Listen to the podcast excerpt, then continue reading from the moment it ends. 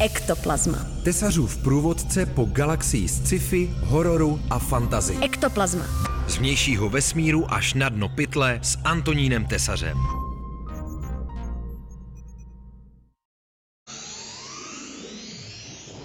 Příjemné odpoledne přeje a v Ektoplazmě vás vítá Antonín Tesař. Dnes budeme doporučovat, a to konkrétně tři klasické komiksy, které se docela výrazně zatnuly do dějin tohoto média a zároveň poprvé vycházejí v českém překladu. Ektoplazma.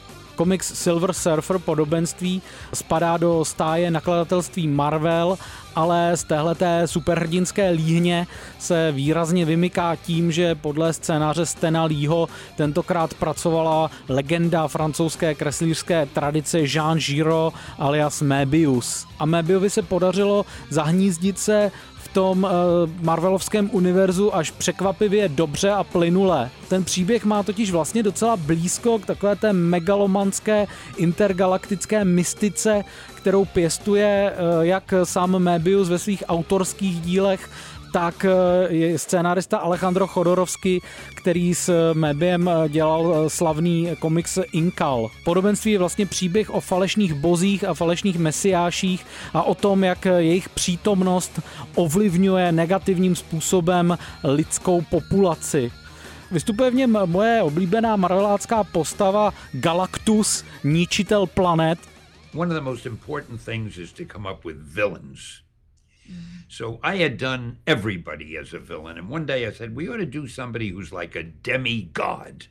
And I came up with this character, Galactus. Really kind of silly, but Jack made him look good. He's a guy who traveled through the galaxies and he destroyed planets. And he wasn't a bad guy. He only destroyed planets because they provided him with his nourishment. He would drain all the energy out of a planet to keep himself alive. He was huge, and he had this huge spaceship, and he didn't want to harm anybody, but he had to live. Tenhle ten poměrně už tak dost serialismem říznutý příběh eh, ještě Mebiova kresba umocňuje.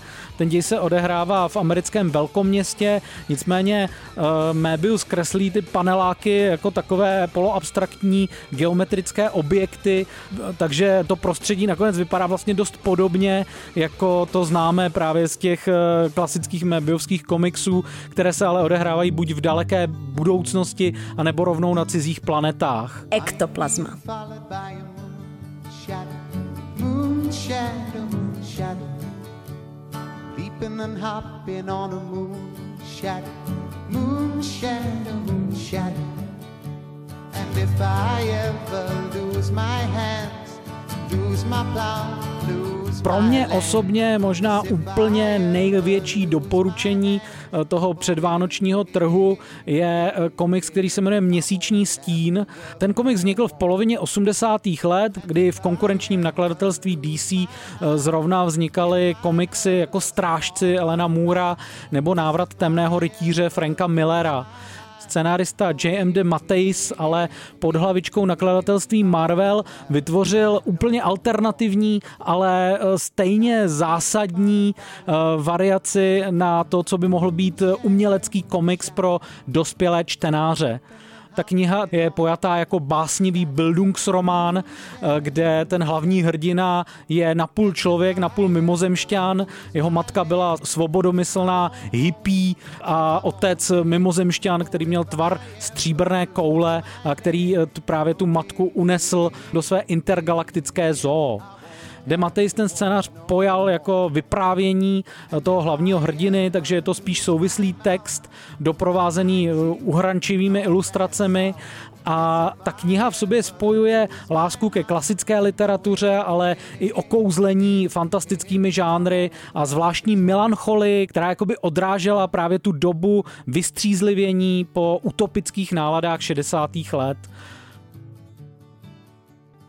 Zde se Vorenův šepot náhle změnil v křik a ten postupně přerůstal věk prosycený prastarým děsem.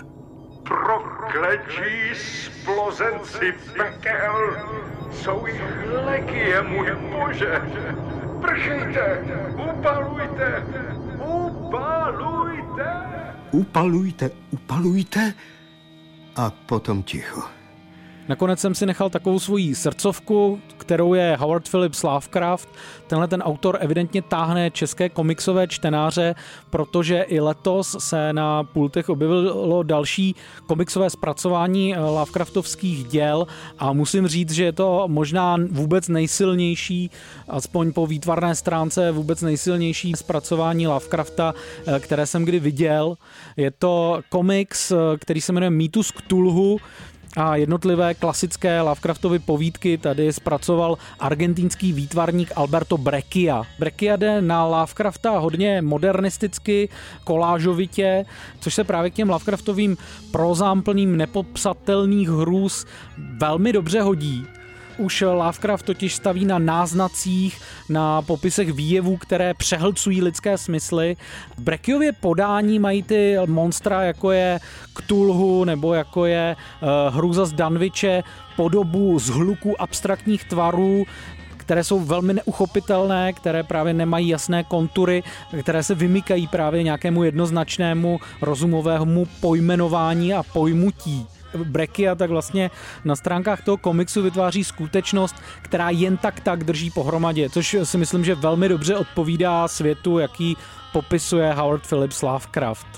Svět, který jen tak tak drží pohromadě, je také světem pořadu Ektoplazma, který právě končí. Loučí se s vámi Antonín Tesař.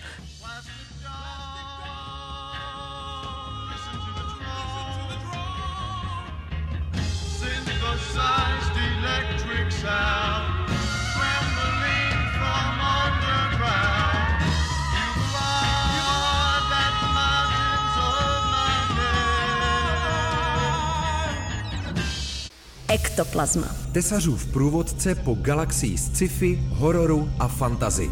Ektoplazma. Ektoplazma na rádiu Wave.